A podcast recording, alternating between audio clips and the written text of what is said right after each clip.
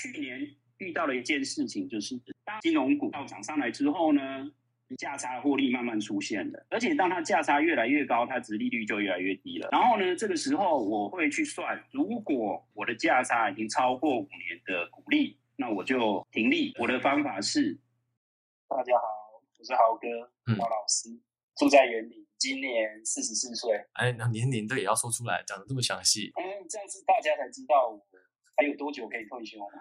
OK。好的，那我们现在先掌声欢迎我们的豪哥来到我们今天的直播 call out 活动。刚开始是什么样的动机让你想要去投资？那有没有身边有影响你的人？在我小时候，我的父母亲就有在投资股票。哦，那所以呢，从小就是看着父母亲在投资。然后最早期的时候，大概三十几年前，那个时候我们家没有有线电视，所以他们就是放着广播节目。哦，以前有有广播是在报股票的价格，我从小就是听那个声音长大的。等到那个开始家有有线电视之后，我就发现我的父亲主要都是在看理财频道，哦，他不是看那些股有色频道，主要就是看那个非凡，然后他可能会报一些股票资讯啊、产业相关的内容啊，然后他也会从一些报章杂志上面去获得这样子的一个资讯，然后所以从小就是这样一直看着他。加上我们家其实只有他一个人在赚钱，所以他在年轻的时候也都有记账的习惯。Oh. 所以我的大概金钱跟理财观念，大概是主要是从父亲那边。你这是活生生体现了家庭教育的重要哎。以理财来讲的话，的确是受到家庭教育的影响非常，没有错。这样你在大学就开始操作股票了？嗯、没错，嗯、我大概是满二十岁就开始自己操作股票。嗯，真那真真真的蛮厉害的，蛮厉害，跟我差不多时间内。是在一开始的时候，是我觉得就是跟大家一开始投资股票的观念是一样嘛，就是可能都只想要做个小波段啊，赚点钱。但是因为当时的资金其实都比较有限一点，所以在资金没有那么充沛的情况下，有时候就是是套牢再等解套，然后解套后就赶快把股票卖掉。所以那一段时间其实获利。是比较有限的啦，并不会赚很多。然后一直到我到三十五岁前后，我觉得做波段这一件事情，感觉上比较辛苦，然后要一直盯盘，可能也从中学到一些经验了，那就开始转变投资的方式，进到存股这一块。嗯，所以其实你的投资的目的，其实你为什么会想要去做投资这件事情？其实投资大家都是为了获利啦，但是我跟大家的获利的方式就比较不一样。大部分的人，我想他都是比较希望从价值上面去获利，对。但是我比较期待是从这一家公司分给我的股利上面去得到每年稳定的现金流，以配合我退休之后的需求。我就是可以不用去在意价差，就是每年有稳定的现金流这样子进，这个是我最想要的。另外一方面，你也是为了想要提早退休嘛？我记得你之前有跟我提过这件事情。印象中，如果没记错的话，你是跟我说是五十三岁吗？我现在规划是五十三，就是我五十三岁刚好那一轮带完学生，让他们毕业之后，我就要离开这个工作。哇，我那跟我想象中的老师这个职业真的不太一样哎。大部分的老师就是都是一个比较保守的状态，所以他们就是说退休之后的收入就是想要依靠那一份月退俸。那月退俸的话，如果以我的五十三岁退休来讲，其实月退俸是相对比较低的，所以大部分的老师可能都会撑到五十五岁，或者是五十八岁，甚至到六十岁。我觉得生期时间有限，所以我是想要早点离开去做自己的事。我记得这也是跟你们家的一些事情有关，对吧？对，跟我爸爸就是在六十几岁就过世，也有一点关联性。因为我爸爸他平常其实不抽烟不喝酒，然后呢，生活作息也很正常。然后就突然间被检查出得了癌症，然后大概两个月就，呃，想法就会有有一些改变，就是我想要提早离开工作，去做更多自己想要做的事情。那我当然知道，在这一方面，你跟我一样，就是很想要出国旅行这件事情。所以，其实你的投资目的从一开始的创造一些被动收入，跟想要让自己提早退休。然后最后是出国旅行，这个支撑你的兴，算算是你一个充满热情的一个地方吧。感觉你有很多地方想要去走走看看。我觉得随着股利的增加，你对这件事情会觉得它会越来越有成就感。因为股利的累积这种东西，并不是一两年里面、三年我们就可以达到的。那这个股利的部分的话呢，就是说我从大概一百零四年的时候就转变成开始投资一些价值型投资的股票，就是说它会有一个比较稳定的股利收入。好，那当然我们有一些方法来选择这些标的啦。不过碍于时间的关系，这个选择的方法我们就先暂时略而不提。不过选择的标准就是说，可能它五年到十年的平均值利率要在五到六趴以上。假设它的值利率来到六到七趴，甚至比七趴更高，那我就会用手上现有的资金去积极买进这一档股票。所以通常到八趴的时候，那个股价其实也相对来说也蛮低的嘛。就就会很低，就会非常低。早期就是我一开始投资的时候，嗯、呃，曾经就精算过这一些股票里面，我是从金融股开始入手。哦哦，对，我听你说，我知道你的金融股蛮多的。那你对于最近金融股的配息状况，你有什么想法吗？今年的配息当然都普遍不如预期了，然后也不会让人家觉得很开心。在过去的八年里面，我觉得它是一个稳定的配息来源。但是到今年，我觉得有一档我原本买蛮多张的金融股，它开始股利已经不如我预期了。我就是在它公布的股利的隔天，我就很阿萨利的砍掉了大部分，然后把这一笔资金全部收回来，然后再把它投入另一档我看好的电子股里面。所以你知道你平常口袋名单应该有蛮多的吧？不然突然这样子转移，其实资金还蛮大的。对，没有错，就是当时刚好有一档口袋名单是符合我的存股的条件，所以我就把钱全部转到那边去。那一档股票后来也不小心，就是在我买完它之后，就一度往上涨，一直涨到现在，它还是高高的挂在天上。所以我就有分批又把价差就获利又放进口袋里面。然后呢，再把大部分的资金又收回来，然后就先暂时先观望。啊，那你投资的目标设定其实还蛮清楚的，因为其实你的最终目标是以股利要大于你的月退俸嘛。目前是这样子，没有错。假设说我每年的股利是要领到六十万，那我都是用回退的方式啦。例如说，我现在还有几年要退休，那例如说我有十五年，我从十五年前开始存股。那就是说，这十五年，假设目标是六十万，那每年就是要去增加四万。那我就想尽办法去买到我的股利，每年会增加四万。那这个当然是包含股利再投入的部分，所以我每年领来的股利其实都没有花掉，就是一直不断的一直投入它，一直放进去，让它达到复利的效果。然后每年就是一定要达到每年股利增加四万的这个目标，一直到我退休。这个又牵涉到我每个月可能我的资金的分配。我相信现在线上的朋友们应该会很好奇你每个月的投资资金的配置吧？那我们也跟各位分享一下这个资金的配置。然后目前的话呢，我的薪水三成是生活费，然后呢三成是保留现金。哦，好，那它就是以备不时之需，或是今天累积下来，然后等股价下跌的时候，有某些股票它超跌了，然后跌到我觉得它很便宜的时候，我就拿出来买。因为最近的盘势不是很稳定，而且殖利率符合我预期的股票几乎是没有，哦，就是不符合我条件，其实都不符合我的投资条件，所以我只能够被动投入而已。被动投入就是用我每个月嗯薪水大概四成的资金在做被动投入。哇，对，那这事情又分散在三档 ETF 上面，分别是这三档，我给你看一下，就是。零零八七八国泰永续高股息，还有国泰智能电动车跟富邦越能。零零八七八它是有股利的啦，那另外那两档是没有。那我会好奇后面那两档，因为它是没有股利的，然后对我来说，他们又算是单一产业的 ETF。那你当初怎么会想要选择这两档来当做你的被动投入的定期定额的部分？主要想法是我要分散，不要全部都压在台股上面。Oh. 这两档是就是从台股上面做分散投资，国泰智能电动车它没有投资台湾的相关的产业，它全部都是美股，所以我就等于说是在投资一个会成长的产业。因为我现在大部分的手上的高股息的股票个股都是台股啊，oh. 那我现在就是要分散一部分的风险跟投资，把它散到美股去。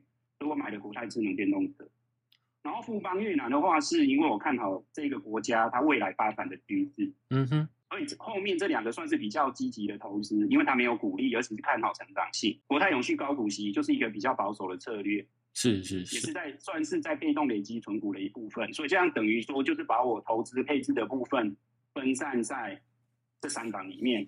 也跟各位再分享，就是其实这三档的金额不一样多了。这百分之四十里面，国泰永续高股息大概是一半啊。嗯，然后智能电动车跟富邦越南是另外各四分之一啦。所以就是二十十十差不多吧。对对对，就是我的收入的二十趴去国泰永续，然后国泰智能电动车跟凤邦越南大概就各十。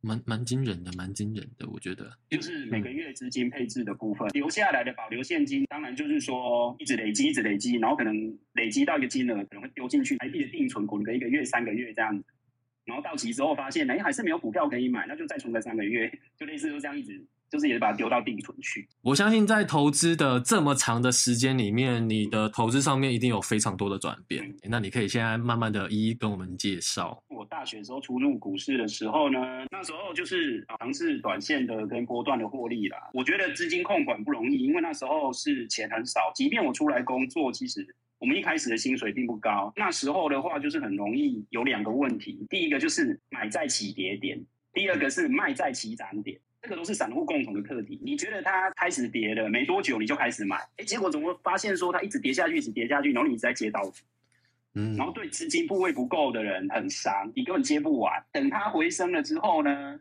哎，开始让你获利赚钱了，你又觉得说哇，好不容易解套，然后把它卖掉，哎，没想到后面又涨了一段，鱼尾发现太厚太长，鱼尾太肥了这样子，然后就会觉得啊，都一直做股票就是这样，然后只能够从中慢慢的调整，慢慢的学经验。对，就会觉得说，哇，原来短线跟波段真的是不好做啊，这样子。虽然没有亏到什么钱，渐渐的转变就是到我大概三十五岁时候，因为以前我爸爸投资也都是以高股利的股票为主。哦，我爸爸有两种股票不买，高本益比。低殖利率这两种，他直接淘汰出局。我再复制他的经验，我就用这样子的经验，当锁定的个股平均的殖利率大于六的时候，我从一百零四年我就开始这样做。当时金融股的价格都非常的便宜，所以我那时候买了非常多的金融股，就当陆陆续续买了很多，是累积到去年。去年遇到了一件事情，就是当金融股到涨上来之后呢，价差获利慢慢出现了，而且当它价差越来越高，它殖利率就越来越低了。是啊，然后呢，这个时候我会去算，如果我的价差已经超过五年的股利，那我就停利。我的方法是，我卖掉的部分就是我投资的成本，我留下来的部分全部是赚的，这样子我永远不会赔钱。这一招听起来怎么有点熟悉的感觉啊？嗯，你也这样用吗？只是我抓的比你还长了，我不是抓五年，我是抓十年啊。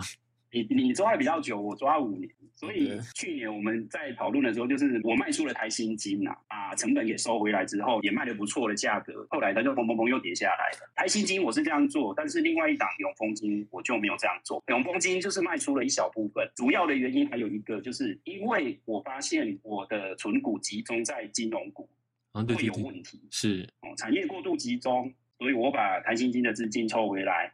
把永丰金的资金抽回来，然后去哦散在其他的船产或电子股上，散出去的钱当然就是口袋名单，大概就是高值利率的个股。我的股利也没有因为了卖出了台新金，卖出永丰金，我每年得到的股利就下降，一直到今年，今年的股利很差，就是开始不如预期了。原本存股最多人的某一档银行股，我就觉得它不行。他那个公告股利之后，大概殖利率只有四趴左右，我就说，哎、欸，这我的股利的预期是每年是六趴，哇，这不符合我预期。然后我今年的股利就是没有办法达标。前面讲的，我每年不是要增加四万股利吗？他的股利少掉之后，我今年就不达标啦。我就很有勇气的把部位很高的那个某一档银行股，全部在一天一笔把它砍出去。哇，我就是要把钱收回来，就是也就这样一砍下去。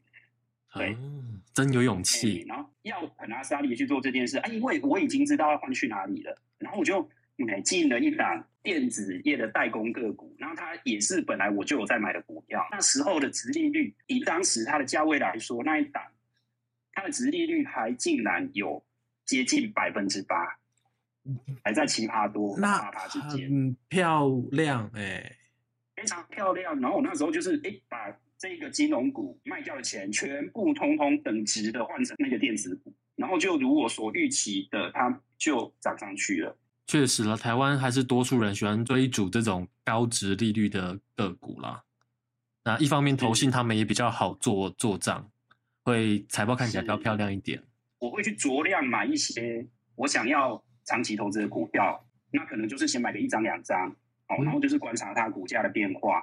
然后它如果跌到符合我预期的价格或殖利率的时候，殖利率变高的时候，我就会逢低去买进这一档股票。不过目前都没有到符合我预期的价位，所以这笔钱呢，就是暂时又去定存三个月。让他回去睡觉，睡一阵啊，睡觉就不会就不会说很积极再把这笔钱买掉，因为你有目标在那个地方，然后你的目标无法达成，你的心里面就会觉得说，我一定要想办法达到目标。这个是一直在我心里面一个很重要的中心思想，我一定要符合每年预设的目标，因为人有目标，然后你每天都觉得活着就是为了要达成的目标，都开开心心的，而且我们是有计划性的去达到。那个目标，而不是定一个很根本无法达成的那种东西，渐进式的慢慢往它靠近。所以，如果这样切分出来，其实你是有帮自己设定一个比较短的目标吧？就可能每一年要达到多少，可是中长期都有。就是可能就像我讲的，大概平均股利就是要增加四万，假设四万、三万、四万，那个就是短期目标。然后它累积起来，就是会到你的长期目标。因为我目前的话，我在三十几岁就没有房贷。然后可能是因为房子当时买的比较便宜，然后再加上很积极的投资在还钱，然后家里面也有帮一点忙，然后呢，所以我的房贷其实还的很快。我把早期在做波段的这些资金全部转化成存股的时候，我也不是马上就投入，我也是分批慢慢买。哦，所以那一部分的资金其实也是慢慢被释放出来，不是一次丢进去的。再加上我念完研究所之后，大概三十三、三十五、三十五六岁之后，其实薪水也变高了啦。老师的薪水就是会逐年慢慢调一调一点，但是我生活开销没有太大的改变。我三十五岁之前应该也是那种律己慎言的人，我也会记账。我是三十五岁之后才不记账，毕竟你记账还是记很长一段时间呢。我记了很长一段时间，而且我去年曾经又想知道我大概一个月花多少钱。然后我又重新恢复记账两个月，后来发现说，嗯，怎么其实也差不多啦，就是每个月就是可以控制在生活费，就是在那个地方。对啊，就像我看了《致富心态》那本书，它里面的作者其实就提到说，他们夫妻俩现在就算活到了四十岁，他们的生活开销还是一样维持在大学的那时候的状态。我觉得有人会说啊，这样子可能生活上会过得很拮据啊。或者是说，哎、欸，这样子是在虐待自己啊？可是我从来都不会这样想。我对自己虽然说不是非常慷慨，但是也绝对不小气。嗯，对，我们是把钱花在该花的地方，嗯、然后能够节省下来的部分，这一部分真正就是靠自己可以节省下来。那我们还是要上一下警语哦，这些不是要推荐你买这些股票哦，只是在讲一些故事，让你去。只是在讲一些不太好的例子。那我们今天就要感谢彰化园林的豪哥跟我们分享这一系列他的投资的经历跟过程，然后还有他跟一些年轻人喊话。那我希望这些过程跟经验都可以当做是你的养分。好的，今天也谢谢马克。不会不会，各位就晚安喽。好，晚安，拜拜。拜拜。那今天就先这样喽，感谢你们，晚安。那我们要特别感谢我们长久以来支持我们的频道会员马斯克们。那如果你对于今天的影片是有喜欢的，不管是按赞、留言、分享，都对于我来说是一个非常棒的支持。那也可以让我去。探索一下我身边各个职业的朋友，那我也希望大家在投资的这条路上都能够有不错的获利，那有自己的一个一套逻辑跟方法。感谢大家今天的观看，晚安，拜拜。